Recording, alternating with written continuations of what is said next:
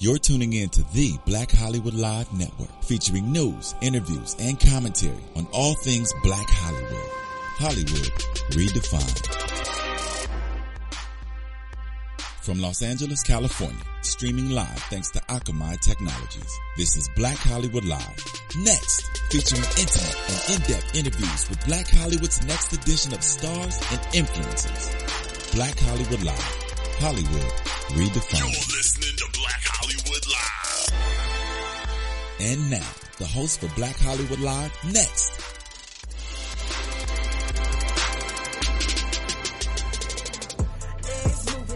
Do you like that song? No. I don't know what it means. Happy I like Friday, it. everyone. But I like it. Happy Friday. Welcome to another episode of BHL Next, where we talk about all the hottest artists and up and coming people that you need to know. And no, this day is no different. We have a lovely guest. But before we get into our beautiful guest that you can't see right now, go ahead and head over to our YouTube so you can see all of the, the shows that we've done so far. We're also on iTunes and SoundCloud. We're everywhere. And if you're watching right now, use the hashtag BHL Next to keep the conversation going if you have any questions for our guest. So today I am joined by the lovely Monique Slaughter, who is gorgeous, talented, and you guys know her from VH1's Love and Hip Hop Hollywood. How are you, love? I'm good. How are you? Very good. Okay, so this is actually one of my favorite songs, but I just want to let everybody know that you have some vocals that are off the chart. Thank you. Very good. I listened to one of her covers, Rihanna's Bitch Better Have My Money cover, and song. you killed it. Literally, I saw Thank some of the you. comments. Wow. I, comments on The comment, yeah, they have like, a, if you're listening to it. I'm so like technologically illiterate that I didn't even know people could comment. Yeah, and they'll tell you the exact part that they're commenting on. Like it'll be right on. She hit this note, and then you can Oh, see the wow. comments. It's kind of I have cool. to figure it out. Definitely. Okay, so on next, what we do is talk about the upcoming things in casting, music, all of that jazz. So today's no different. Let's go ahead and talk about some casting news. So right now, Spike Lee, who is extremely talented, he has a new movie called Chi-Raq that's coming out, and it's based on all the violence happening in Chicago. But the cast on this new movie is amazing. We have Wesley Snipes, Nick Cannon, Jennifer Hudson, Angela Bassett, and Samuel L. Jackson all in one movie. Okay, who who? What? No, say it one more time. We have Samuel L. Jackson, Angela Bassett, Jennifer Hudson, Wesley Snipes, and Nick Cannon all in one movie. Okay. And the reason that why this movie is so great is because it is Amazon's first original film that they're ever putting on Amazon. So a pretty big deal, and the cast, in my opinion, is amazing. Are you going to go see it? Is it in the movies or is it just is it going to go to the movie theaters No, it's just gonna on go Amazon? straight to Amazon. Yeah, Then just yeah, I'll another buy film. it. You buy it? Yeah. Okay, good, good, good. Okay, so let's go ahead and talk about some fresh beats since you are a singer, Miss Lady. Mm-hmm. Um, today, actually, uh, Janet Jackson released her first music video that we have. Last time we saw this was like in 2010, so today is a huge day. Her song "No Sleep" featuring um, J. Cole. Let's go ahead and look at that one.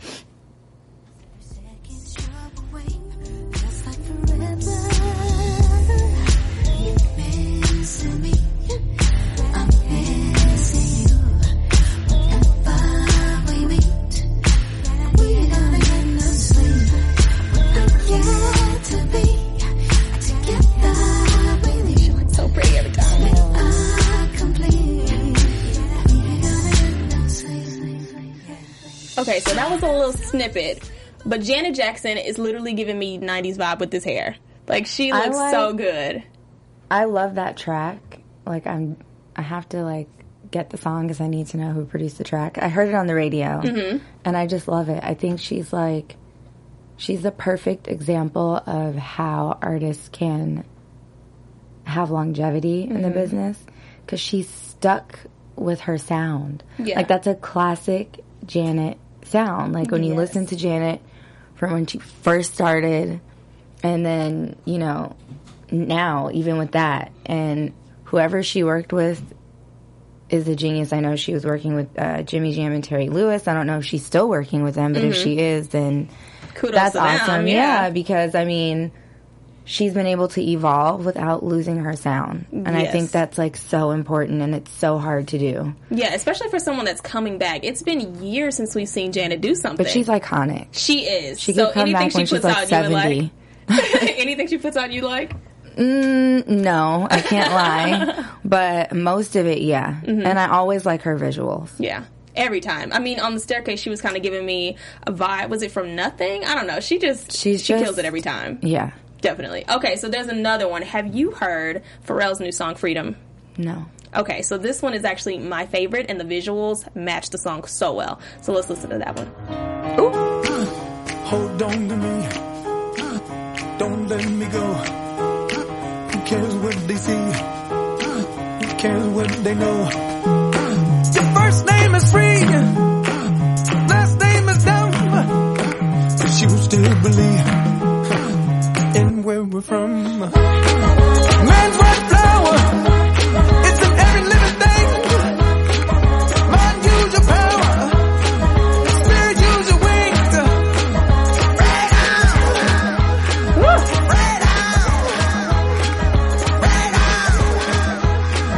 Freedom. Freedom. Pharrell does it every time for me. Every time, I feel like Yeah. he puts out such a good message.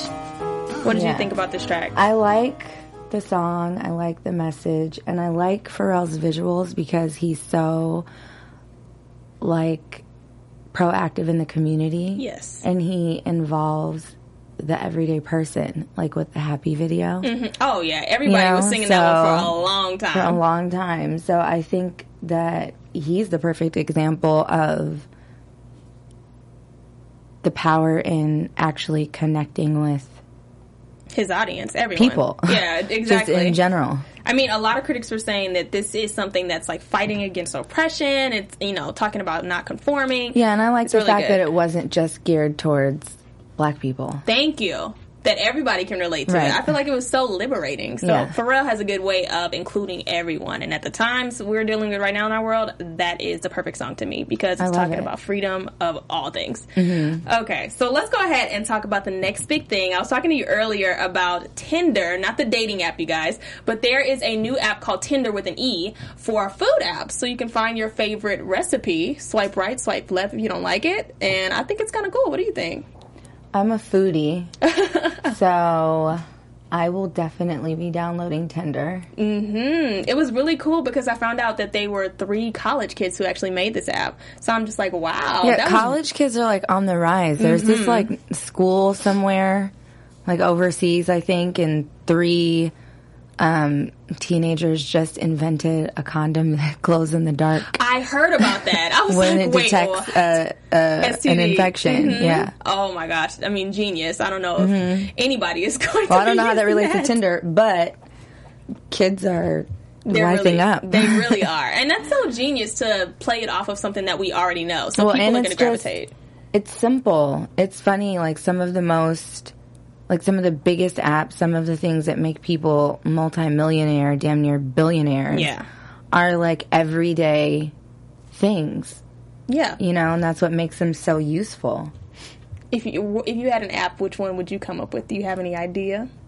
I would probably come up with an app. I don't know. It would have to relate somehow to my sex toys. Oh my gosh, we're gonna talk about that. you guys, if you guys don't know already, we're gonna talk about her sex toy line. Yes. Okay, so let's go ahead and get to know you. Let's start from the Mm-hmm. beginning. So you, unlike a lot of transplants in Los Angeles, are a native. Mm-hmm. What was it like growing up somewhere where everybody's in the spotlight and you ended up going into singing? What was it like growing up here? Um, that was really normal. You know, Mm-hmm. I grew up in the business, and even though my dad is a gospel singer, I still got to rub shoulders with some of the biggest names in the business. Mm-hmm. I got, you know, mentoring from some of the biggest names from all different genres, from my dad to Brandy Norwood. Oh wow. Um, you know, listening and learning from Lalah Hathaway. Um, so that was just kind of run of the mill. And then, like everyone at my high school, I went to high school with this guy named Flint Coleman, and his dad at the time was like one of the presidents of. the president It was it's some important. label, uh, uh, Aaliyah and Tank were on the same label. Oh, Black wow. something, Black Black something. But yeah, so that was like I went to school with um, Eric Davis. He was a baseball player. His daughter. My grandpa played professional baseball. So that was this, was just this a public high public school. I went to Wow. El Camino. McLovin went to my high school. um, America Ferrera went to my high school. So it was just that wasn't abnormal. Wow. for me. And then, you know, most people have like a, a high school stereotype, like one was a jock or a nerd. Mm-hmm. Or what were you in high school?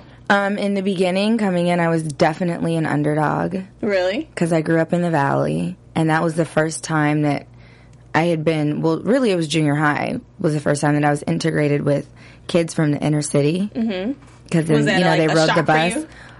Yeah, because they didn't like me, and I really didn't understand like why. So you know, it was weird. But then as I got older, I became very popular. How so? Which Just was like a drastic change? I don't know. I think it was like I, like my body filled out. I was always one of the boys. I was a gymnast. I was really built, really muscular, Mm-hmm. really buff. I cut off all my hair. I was rocking like the Jada Pinkett Smith. Wow. For a while. In high school. I did it in junior high. Whoa. And, yeah, and my hair was literally to my butt crack, and I just chopped it all off before going into sixth grade. Oh, I know people were talking about you, like, girl, like crazy, cut your hair off? yeah. And so once I got to high school, people started asking me like to go to prom, and I was only a freshman. I didn't know what that meant. Mm-hmm. I didn't even know what prom was. So I was like, Dad, what is prom? He's like, You're not going. It's where boys go to hook up with girls. And I'm like, Okay. I hate so I didn't even. Yeah, I didn't even go to any of the dances. I didn't go out. I didn't party a lot. And then I think once I realized how pretty I was, humble brag, um, brag. that's when I became like the popular girl Mm-hmm. in school. And then, okay, from high school on, did you end up going uh, going out to college and art school or anything like no, that? Mm. I did take a tour of FIDM with my parents because I was, a lot of people don't know that, I was really into fashion design. Yeah. And I made a lot of money actually in high school. Um, tie dyeing, hand studying, hand stitching. Wow. Yeah, so In my high school, the most that we had were just like the spray paint shirts for games. No, That's it. like I did all of that, and the dance teacher ended up like coming to me for like my school was really popular for like the acadeca, like the what is it, athletic, athletic department. d- d- a- a- whatever, decathlon, Okay. Acade- decathlon. So we were like big with that. We won like all these years in a row, and the dance team was like a big deal, and they would go off to like state competitions and you know all that stuff. So I she came to me and I would hand you know make the shirts for the dance team, and they bought them, and I made a lot of money like I think like my freshman and sophomore year mm-hmm. doing that. So I ended up not going to fit FIDM because I ended up deciding to take the Pursue musical route. like your family, which Mm-hmm. is huge. Now, you actually mentioned a lot of different paths that you could have taken. Mm-hmm. Did you have any other careers in mind? Um, I'm really into. this is gonna sound crazy. I'm really into death. Death. Yeah, and Like the human home. body. And so I considered when after I had my son, I considered going to school for some type of forensics. Wow. Yeah, because I'm it doesn't creep me out and I aced physiology, biology. So I'm like I had no problem dissecting the cat and No. the frog. So I would have been scared of you, girl. I hate blood. No. yeah, I like I want to go to the crime scenes and like investigate the bodies and Would you ever even consider that now that you're in reality TV? Oh my Mm-hmm. I still. I still want to do it. I just can't afford to sit in school and not make money. Mm-hmm. Understood. So understood. that's like that was really the reason I didn't do it right after having my son. Mm-hmm. So And then let's go ahead and talk about your son. So, Mm-hmm. what did you learn from being a mom at that age? Um, I really learned how strong I was because it's a common misconception. I, you know, I'm his dad and I weren't together. When I found out I was pregnant, his dad had actually broken up with me, and so mm. I moved back home with my parents. And in my household, when you made a decision, you dealt with the consequences. That didn't mean that like mom and dad weren't there to kind of help you through it, mm-hmm. but the consequences were definitely your own to like live out. The cross was definitely mine to bear. So my parents weren't getting up in the middle of the night, and his dad wasn't there physically mm-hmm. with me every night. So that was really when I learned, like, okay. I guess I can do it all because I was. I'm also a control. forced to. Yeah, and I'm a control freak. So like I didn't want, you know, and my son had health problems when he was born. So when he would nap, that's usually like a new mom's time to rest, you know, but I was like doing his laundry, cooking the dinner or, you know, feeding myself because I was breastfeeding. Oh, and then I was like paranoid. So I would sit up and like watch him sleep. So I was like going off no sleep, you know, Yeah. and I learned how to just, for the most part, be pretty selfless. And it was second nature at that point. Good. Did you have any role models at this time? Because that seems like a lot on one person. I understand tough love from your parents, but mm, No, you didn't have any role models at the time. no. Wow. I just did what I had to do. Okay. But I like I can't say that my parents like obviously if it weren't for them like letting me come back home, if it weren't for the fact that they'd raised three kids, if it weren't for the fact that my grandma's an RN and a psychiatric nurse and she helped deliver me at the same hospital that my son was born in. Wow. So she helped deliver him. Who can even say something like Yeah, that? Yeah, so she came over every day, you know, this, for me, the same way she did for my mom when I was born. So that was a great help. Good. So good. anytime there was like a medical issue, I would just call her and get the answers, and I had access to like the best medical treatment because of her and insurance too. But Yeah, right. I knew where to go, you know. Yeah. So that was really awesome. Okay, and since you that wow, can I just go ahead and applaud you for being that strong? That's beautiful, Thank actually. Uh, let's go ahead and talk about what you learned from those lessons uh, throughout all of your childhood, not just having your Mm-hmm. son. What did you learn that you carried off into your adult life? Um, I would really say that like my and this sounds almost sociopathic, but my Keep ability. that, you're scaring me. no, not in a like not in a murderous way. Okay. But like my ability to emotionally disconnect mm-hmm. is crazy. you could have been a reporter. The way that you keep a Thank you. serious no, like it's really it helped me and still helps me like in a lot of ways mm-hmm. because there's really not much that gets to me.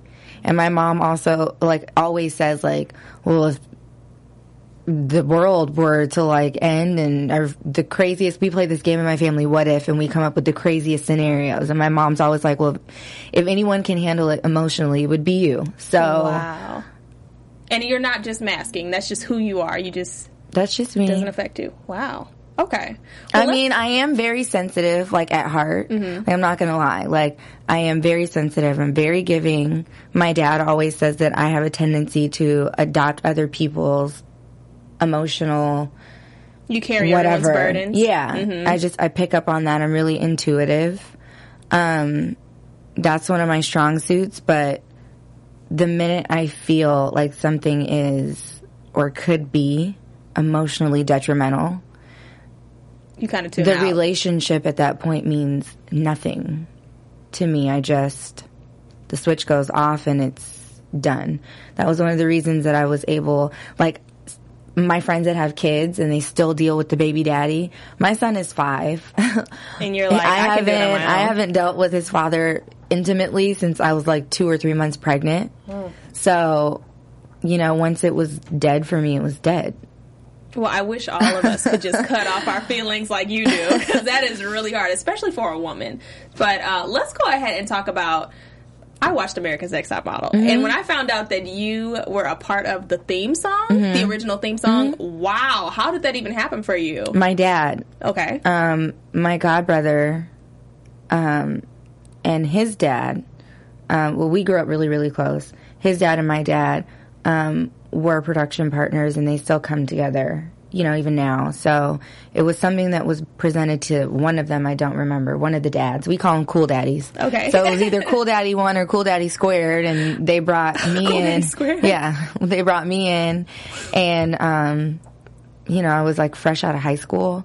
So it was just a way for me to make money doing what I like to do. So And that's everywhere. yeah. Wow. I heard Tyra like took credit for my vocals. Oh no! In a joking way or seriously? no, like a for real way. Oh no, we gotta But clear she for that real, one up. she for real didn't sing that. Mm, we have to clear that one No, she didn't sing it. Okay. Did you ever say anything when they were saying that that was her? I didn't know until like I watched the show and I realized that like my name didn't roll, Oh no! but it was her name, and I was like, why? She said some words like "you want to be on top," but she actually didn't sing. so she will get credit for a voiceover. Tyra, you need to stop. Oh my goodness. Okay, so your cousin, we just talked about him. If you guys Stevie. watched, yes, Stevie, he actually joined us in studio Mm-hmm. and was absolutely amazing. And so that pretty much tells me that you come from a long family of musical Mm-hmm. talent. Um, speaking of love and hip hop, Hollywood, how does that help you with singing? Mm, that's a toughie because unfortunately, you know, the show blew up off of drama and violence, and there haven't been, in my personal opinion, and they, I'm probably gonna dig myself a grave right now, but, you know, in my personal opinion, there's no real talent on any of the franchises. K Michelle is the only one that's like done it. Tamar Braxton did it. Um, and it's it gets hard because when you have a real talent, it's overshadowed by the drama. And I just have this theory that no one in this world who is uber successful what they do, no, regardless of what it is, none of us are fully like we're not sane. Like mm-hmm. we all have severe emotional issues, which is why one of the things that makes us so creative and Love and Hip Hop Hollywood captures that as well. Mm-hmm. But that part is so intriguing to, you. people. Oh, okay. To the, the viewers. drama and everything. Yeah, to the viewers. So, I, like, I have issues with my mom. I have issues, like crazy issues, you know, and so America would rather see that in most cases. But, you know, I was just talking to my god brother yesterday, and when you have undeniable talent, you just can't lose. No. You like there's no way. And the opportunities that come to us as individuals on the show are solely based off of how you portray yourself. Mm-hmm. So they can say I'm crazy, they the viewers, but the one thing you don't hear them say is that I can't sing, that I'm ugly, that I'm stupid, that I'm ratchet. She's crazy, but sings her face off. Mm-hmm. She's crazy, but she's smart as hell. She's crazy, but she's insanely articulate. So I can't lose You can't. because I sing my face off. Oh, she really I sing does. my face off, and I feel like there's a fine line between humility and arrogance. And I'm just in the place now where I'm owning who I am. Like I do sing, I do write, I do create. I am a creative, and I don't find shame anymore in broadcasting that and proudly. And I feel like I haven't heard anyone who come from any of the franchises whose album I would want to buy, single I would want to buy, shirt I would or show I would want to go to, merchandise I would want to buy. Oh my goodness! Wow. So, I mean, K Michelle, K Michelle sings. K Michelle's a good singer. and that's it. I Your- like her your body. facial expressions tell me everything. I like her time. body, Oh but but the proof is in the pudding. She's she's winning Mm-hmm. three shows. You know, she's winning. So And you, I feel like you. I would say that you use this as a platform, but um, would you say that you use it as a platform? I'm definitely using it as a platform season two. Okay. because I just feel like it's now or never. I'm getting older, I'm not getting younger, and the competition is insane. And that's just what it is. So I feel like I want to come back with a banger. I don't want to come back at all. I would rather let it go completely Mm-hmm. and do something else and just do music for fun. Mm-hmm. And that's my Oh, you should never do it for that, fun. well, You're that, too good. My fight with the labels is that I've paid my dues, I've done my due diligence, and at this point, I'm not in it for superstardom. If that comes, great. When I was 16, 17, yeah, who didn't want to be Beyonce? Exactly. You know what I mean? But I had a vision for myself then, and the labels, you know, when I was seven, se- uh, uh, like right out of high school, I was like, you know, I want to do like some type of like rock. Like I wanted to be mainstream. I, I was really, I wanted to be really dark. That's just how I felt. And the labels were like, well, you're black. There's no market for that. Oh, no. And then Rihanna, you know, Fefe Dobson had gone like downhill. So I cut all my hair off again. to be more edgy. And, yeah, and then Rihanna came out with Good Girl Gone Bad, and she was on the cover with short hair. So I was like, well, now can I do it? And they were like, well, Rihanna's doing it. I was like, well, let me get in there and like dominate real quick because that was her first like, you know, pop album. Mm-hmm. And they shot me down. And then I was like, well, okay, let me go like a little bit darker. And they were like, no. And then she came out with Rated R. And I was like, you guys, I, I'm it's, on it's almost something. It's almost too late and then i was like you know let me kind of like do both and then chris brown did i think it was like the fame album Mm-hmm. where he had like a mixture of everything so i was like okay well he opened the door now it's like wide open so now i'm just to the point where it's like if you're going to stifle my creativity then i would rather just do it for the love Yeah. so that's where I am now, and I don't want to sing any song that I don't like. I want to do what I like because Yeah. what I like um, is what everyday people can relate to, and that's my goal musically is to touch somebody. So if it charts, it charts. If it doesn't, it doesn't. If you don't find the value in what I do, then your label's not the place for me. I can do it by myself. Exactly. Oh, wow. Well, I, Hey now. all of that, all of that was good. Um, but you're actually multi-talented. So Mm-hmm. if you, for everybody that doesn't know, she actually does screenwriting, and you've done, you've penned for Marques Houston and Akon. Mm-hmm. Would you see yourself doing focusing more on that, or you're just about to No. go full fledged? In No. okay.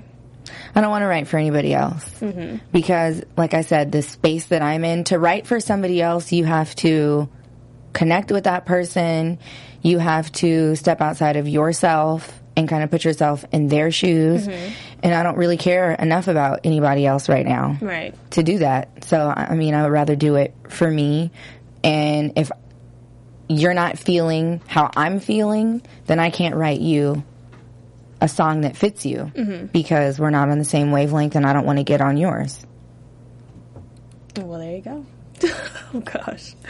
Well, I want to know uh, what are you doing in preparation for this? You have an EP that's coming out, and is that in fall? Um, Mm-hmm. Yes, in fall right I'm now? shooting for. I'm like I'm trying to wrap it up. I'm almost done. It was quality over quantity for me. Good. So I'm. It's five songs. That's it. And um, I just shot the video for the first single, "Riches," and it's amazing. I wrote it. My godbrother produced it. Um, I did the treatment for the video. I did the creative direction. Um, my best friend Ben Mark shot it, so it's really really dope because he knows what I like. So it was, it was really just in preparation for dropping the whole EP was finding like a team of people that aren't going to push me to do anything that I don't want to do, Right. but instead nurture my vision and bring that to life just the way I had it in my head.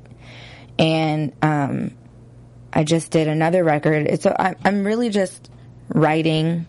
I haven't worked with well, I worked with one other writer, um, Malcolm Harvest, and I featured Mike J on this new song that I'm actually prepping now called Body Bag. Oh, And it was a song that I did on my first mixtape, Slaughterhouse. And I pulled it and I'm redoing it and I added Mike J as a feature. He's like a baby tank. He sings his face off. yes. Yes. So I threw Mike J on there, and I ended up working with um, a producer named Bluetooth who like redid the track for me. And Malcolm came in and helped me like tweak the lyrics a little bit. And that's actually my favorite song of mine. So I just like refused to let it go. Oh, good. so I redid that, and then um, I did another song called Hallelujah, which ironically is very ratchet. really? yes, and very um, opposite of like what you would think based off Okay, of the title. so title. are we saying ratchet as like kind of turn up music, or is it similar like Erica Campbell's "I Love God"? Oh no, no, no! it is not kind of turn up. It's all the way turn up. It's really explicit, and um, I love it. I would say that was my second favorite. You know, club records for me, or what people might consider like a radio hit. Mm-hmm. Um, those aren't things that I like seek out, but I heard it and it just It out bass hit you. really hard, and I was like, I This want to do that. This is so yeah. Okay, so what can people expect from this EP coming out? What's the vibe of it? 'Cause we talk, we talked about um, you wanted to do rock at one point. So what can they expect from this one? Mm-hmm. You know what? I was trying to go in an emotional progression, um, and then it just got, it felt too contrived, too controlled. So I just started doing what I felt on any given day. so um, you'll hear, I mean, I would definitely say it's within the realm of R&B, but not classic R&B. I'm not like, ooh, yeah, 90s R&B. so I like that. though. Yeah, yeah, it. no, I do love '90s R&B, but I'm actually trying to track Stevie down and like get his schedule together because I do want to do um, one extremely musical record, and that's just like the last piece. Mm-hmm. So there's, you know, my, like I would say, current R&B. I've got the Ratchet Turn Up. And you know, there's somewhere in the middle. There, like I said, "Body Bag" is a love song that I think everybody can connect with. It's just when the love is dead, it's dead. Okay, so You this is coming from real experience. Yeah. Okay. All of it is, except for Hallelujah. Oh, why? the Yeah, the the hook is just so ratchet and it's talking about like banging on a bed of money. I've never done that, but I would love to one day. Oh, neat. So Rich Dollaz better bust it out. You know what I mean? Oh, Get to it. stop, stop, stop. Are you guys still dating? Yes, we are. You are good, good, good. Good to know that that's on the rise. Mm-hmm. And um, you actually, he shared like publicly some messy stuff. How did you guys handle all of that? What messy stuff? What did I miss? Just like on social media, he's always been um, open about his romantic relationships, mm-hmm. and you're okay with it. No, I mean You he talk cha- about it.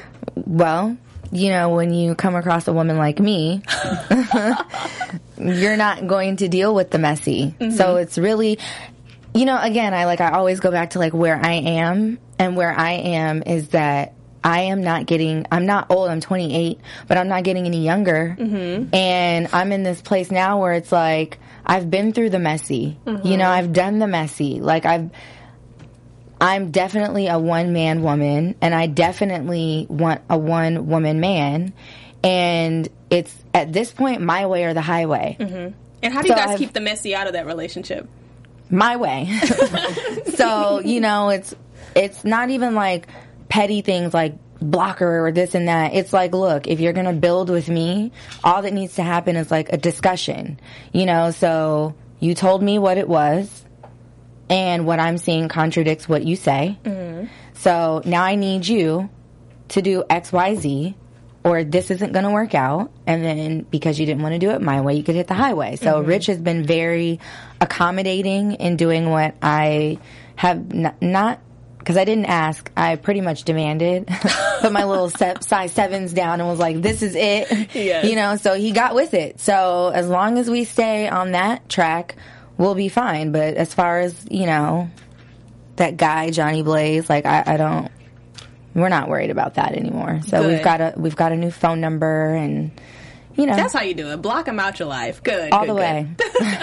And then, are you and Lil Fizz still on good terms? Are you co-parenting or? we are on good terms. Um, yeah, we're on good terms, and it's actually made it a lot easier to co-parent.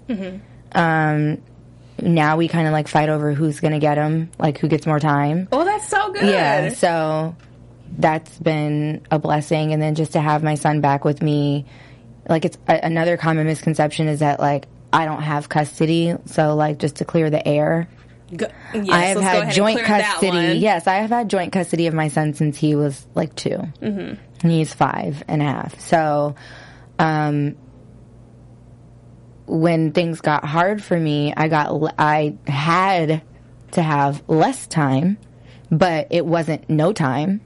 So, you know, America likes to call me weekend mom, whatever. Um, you know, like I said, they don't know what transpired before the custody battle. You know, it wasn't like he got custody because he's dad of the century. He got Yeah. custody because I was dealing with things at home and um, that directly affected that. And so now that I'm, you know, on my own in a new home, um, and I'm able to provide financially, you know, adequately for my son, that was really the whole goal is for me to like get it together. Yeah. Because what good does, you know, I would be, they say I'm a weekend mom, they say I'm a deadbeat, but then if I was dragging my kid with me around with no money and Then no car, have something to say about then that, they would be like, "Bitch, oops, sorry. You can say it. It's Oh, well, bitch, let him let him go with his dad then, you know. So that's what I did because Mm-hmm. that was the safer alternative for my child. So, you know, now he's back with me and we do the week on, week off, and he drives me crazy, and he's a handful. and he's, I can assume, yeah. he's very much like me, very opinionated. His will is insane, um, but he's really smart, too smart for his own good. So, you know, we're Okay. trying to get on the same page. Good, good, good. So for everybody out there, keep your stay out of everybody's business. That's what I have to say. I mean, I can't really- because I hate when people don't know the situation and then they yeah, make their but own you know, I've just learned not to blame them because they know what they've seen, Mm-hmm. they know what they've heard, and that doesn't always make it true. You know, so yeah. factual would be like when some of these ugly people come on my Instagram and they're like, "Oh my god, you're a deadbeat." Well, you don't know that for a fact, but I know for a fact that you're ugly. Stop. You know what I mean? So it's like I know for a fact that your face is ugly, and I know for a fact that you're ugly inside, or you wouldn't be under this post running your ugly lips. You Yeah. know, so Oh, Instagram, YouTubers, they try to go in and they have no reason to. It's okay. You gotta ignore it. Yeah. So let's talk about reality TV. So Mm-hmm. you have really been in the spotlight for a majority of your relationship. How has that affected you and what do you hope to see in season two? my relationship with what? Your relation, like all of your relationships, Mm-hmm. how has reality TV affected your day to day relationships? My circle is definitely non-existent. Um, and even long-term relationships are definitely shifting. Some of those people I do business with, um, what I'm experiencing now is a sense of entitlement from people. And, you know, like I said, business is business. So I feel like friendships are falling by the wayside. Um, I feel like and do you think reality TV had anything to do Everything. with that? Everything to do with it? Wow. everything.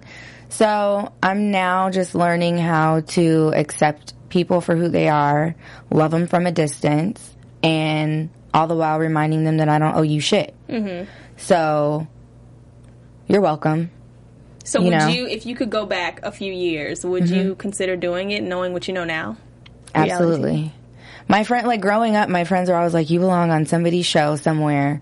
So when I was able to announce that I had been casted season one, um, my friends were texting me like, yo, this is our worst nightmare.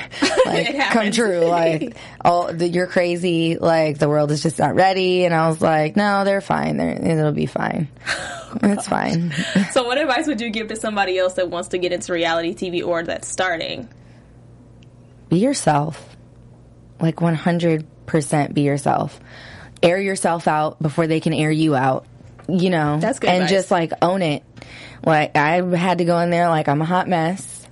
That's just what it is. my hot mess, So, yeah, and I'll like be unapologetic. I'm not welcoming by nature.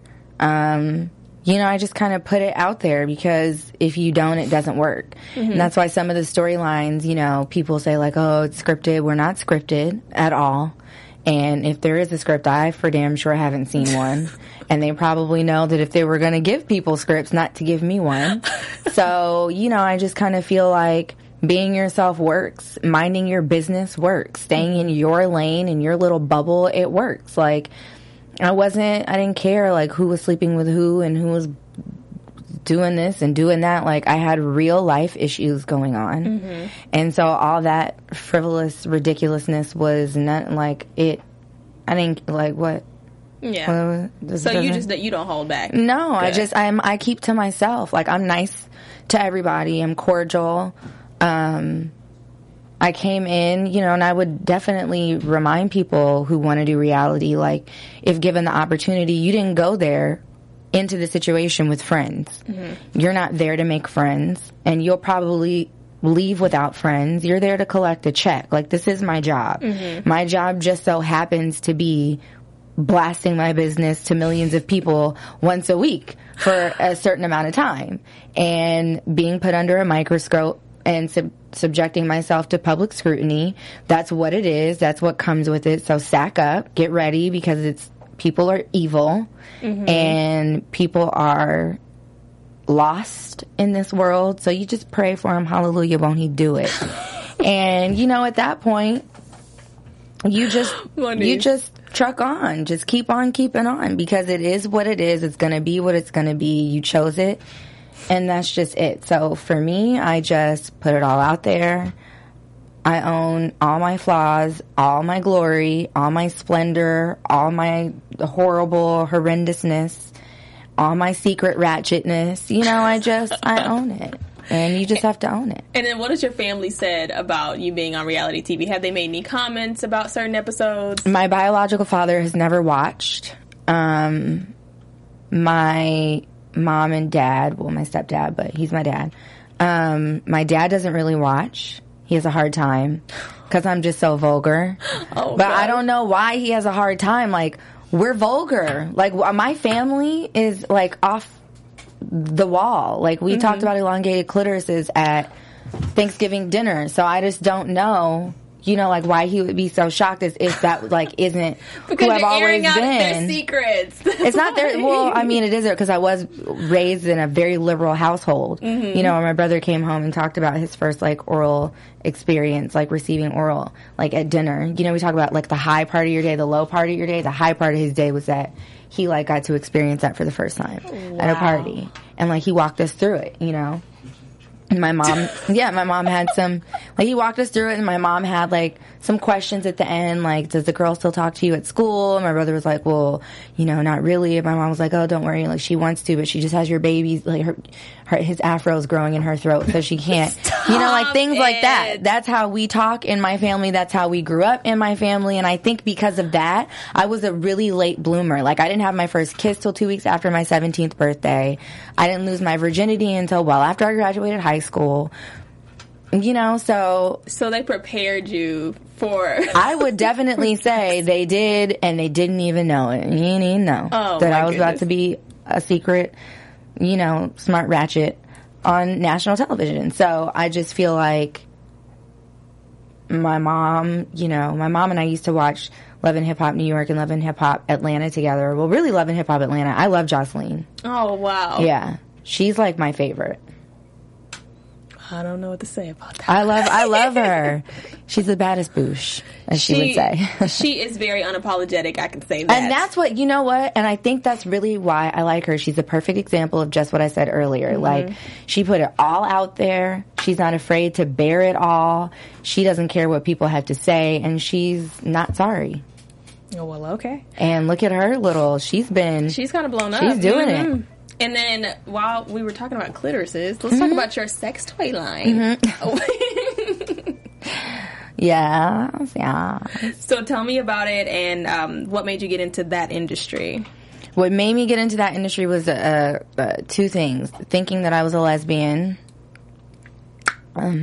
You thought, or others thought. No, me, I thought. And it's weird Okay. because I am attracted to girls, women, um, but I just can't bring myself to put like my face in a vagina.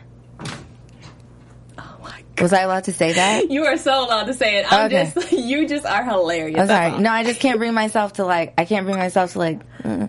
you know, like I hyped myself up in the mirror. Like I was dating this girl for seven months. Like she lived with me and everything. And like I hyped myself up in the mirror and I was like, you're going to do it. Like I watched lesbian porn and I was like, okay, see how they did it. You know, I was like, okay, like scissor sexing seems like a little just too like weird, you know, and I was just like, I was going to do it. And then like I went to go touch it and then she like freaked out and then it just, Oh, was, it was just odd. Like, Maybe just, she just ruined your first experience. I don't know, but it was just like, you know, so, but then I was kind of like, oh, this is great. Like, I don't have to do anything to you. Girl, eat up. You know, so it was like, so, you know, I just kind of feel like it was that because then when it came to like doing it with the dildo, I was like, oh no. Like, if I need penetration, like, I'll just get myself a boyfriend, you know? So it was that, and then it was like talking to my friend who had like boiled her dildo. I get like her strap on because I guess they do that for like sterilization, and then like as it cools down, it's still like warm and more like a little more flexible, I guess. And she like didn't let it cool down long enough until she burned her girlfriend's cookie. Oh no. Yeah, so it went from being like a ginger snap to looking like a chocolate chip cookie, I'm assuming, because it was like scorched. So I was just kind of like, they don't have heated ones? And she was like, no. You know, this ties directly into the Tinder thing. You would think that like there's a heated dildo Mm-hmm. somewhere. And she was like, I'm a, like, unlike you, I'm a real lesbian. So I know they don't exist. And I was like, well, They should. you didn't have to like throw a jab in there when you did it, but okay. So there should be. And at which point, Thanksgiving dinner, and the elongated clitorises, my mom and I Googled heated dildos and we couldn't find them anywhere. We found heated nipple clamps, but that was it, you know? So I was like, oh, well. So it was that same month that I went and decided to like apply for the patents and the, um, I made myself an LLC and, you know, just getting all the paperwork squared away and just kind of figuring out the design of it. And my dad's brother designed my coils for me and just everything. Like he's an engineer and he's a rubber expert. So that worked out in my favor. Um, you know, he taught me the difference in like insulation and, um, conductors and like metal is a conductor so it generates heat insul you know silicone is a insulator so it's going to hold the heat so you want to make sure your coils are done like this sheathed in this because So what is kinda- your line? Uh, by the way, what's the name of your sex toy line? my company is called Wet Coast Exotics LLC because I plan on making women wet coast to coast, so Wet Coast. um, and the actual toy is called the Hot Rocket, Okay. and my anal beads are called the Hot Rocks. Um, And the- these are already on the market. no, I actually am securing new investment. Hallelujah. and I'm going to get back into, um, you know, first season, halfway through first season, I lost my investor. Well, really terminated that relationship, dissolved the business relationship, and was stuck halfway through, literally, like a 3D CAD design. Oh. So I have like half a dildo with like nothing in it from the Can't from like from like the balls up. So I don't even have like the tip, you know, the And you need that. You, You need really it. need that. I literally important. just have like the base. It's- Okay, so you still are working on. So yeah, those. I'm gonna get back into it, and people have to understand. Like, I want to clarify this as well. Like, people have to understand that pat on the back, humble brag, Mm-hmm. that what I did has never been done. So it's very much a trial and error. Mm-hmm. There is no heated dildo, and so And I don't need you burning people out here. Right. And you know, it has to be approved by the medical board, surprisingly the FDA, because anything that the, you know, is consumed in any orifice of the body, um, needs to be FDA approved. It's just, it's a lot that goes into it. And because I'm so smart, you know, I had half the work done when I found my designer and he was just like, I can't believe that you figured all this out. You know, so between my patent attorney and the designer, I'm bound to win. All right. Well, we a lot of people will be excited when that releases Yes. to see how that works. What other upcoming products do you have really quick before we leave? Really just myself, me, myself, and I. And I am not shamed. You hear now? Um, so just the EP, I haven't even really come up with a name. I'm thinking about like hitting social media, Twitter, at Kali's World, K A L I S World, to kind of like see if the fans, I don't even like to call them fans, but supporters can help me figure something out. So just the EP, season two. That's pretty much it. Okay, well, we have a lot coming up. Yeah. Excited. Yeah. Okay, so your uh, season season two is happening when? Do we know yet? I do not. Not know. Okay, so we don't know when, but you guys stay tuned. It's coming soon. Love and Hip Hop season two. Your girl's gonna be on there, and then we're also having a re-release of Boys in the Hood. August fourteenth comes out. Oh yeah, Boys in the Hood. You know what? Mm. Yeah, Boys It's- in the Hood. it's coming out. It's gonna I'm be re-releasing it, but it won't be for purchase because I had a spat recently with my ex, Little Easy E. So All right. Well, that's going to be available August 14th around Yes. the time of Straight Outta Compton. So stay tuned for that. And then her EP releases in October. So sex toys, EP. This girl has got a lot, you guys, going on. So Won't he do it? Moniece, it was so nice chatting with you. Thank getting to know you. you. Thank and you. keep in touch with us using the hashtag BHL next. And we'll see you guys next week. Bye. From producers Maria Menounos, Dario Kristen, Tiana Hobson, Kevin Undergaro, and the entire BHL crew, we would like to thank you for supporting Black Hollywood Live, the first online broadcast network dedicated to African American entertainment. For questions and comments, contact us at info at blackhollywoodlive.com. Like us on Facebook, tweet us or Instagram us at BHL Online. And I'm your BHL announcer, Scipio. Instagram me at Planet Scipio. Thank you for tuning in. Hollywood redefined. The views expressed here are those of the host only and do not necessarily reflect the views of BHL or its owners or principals.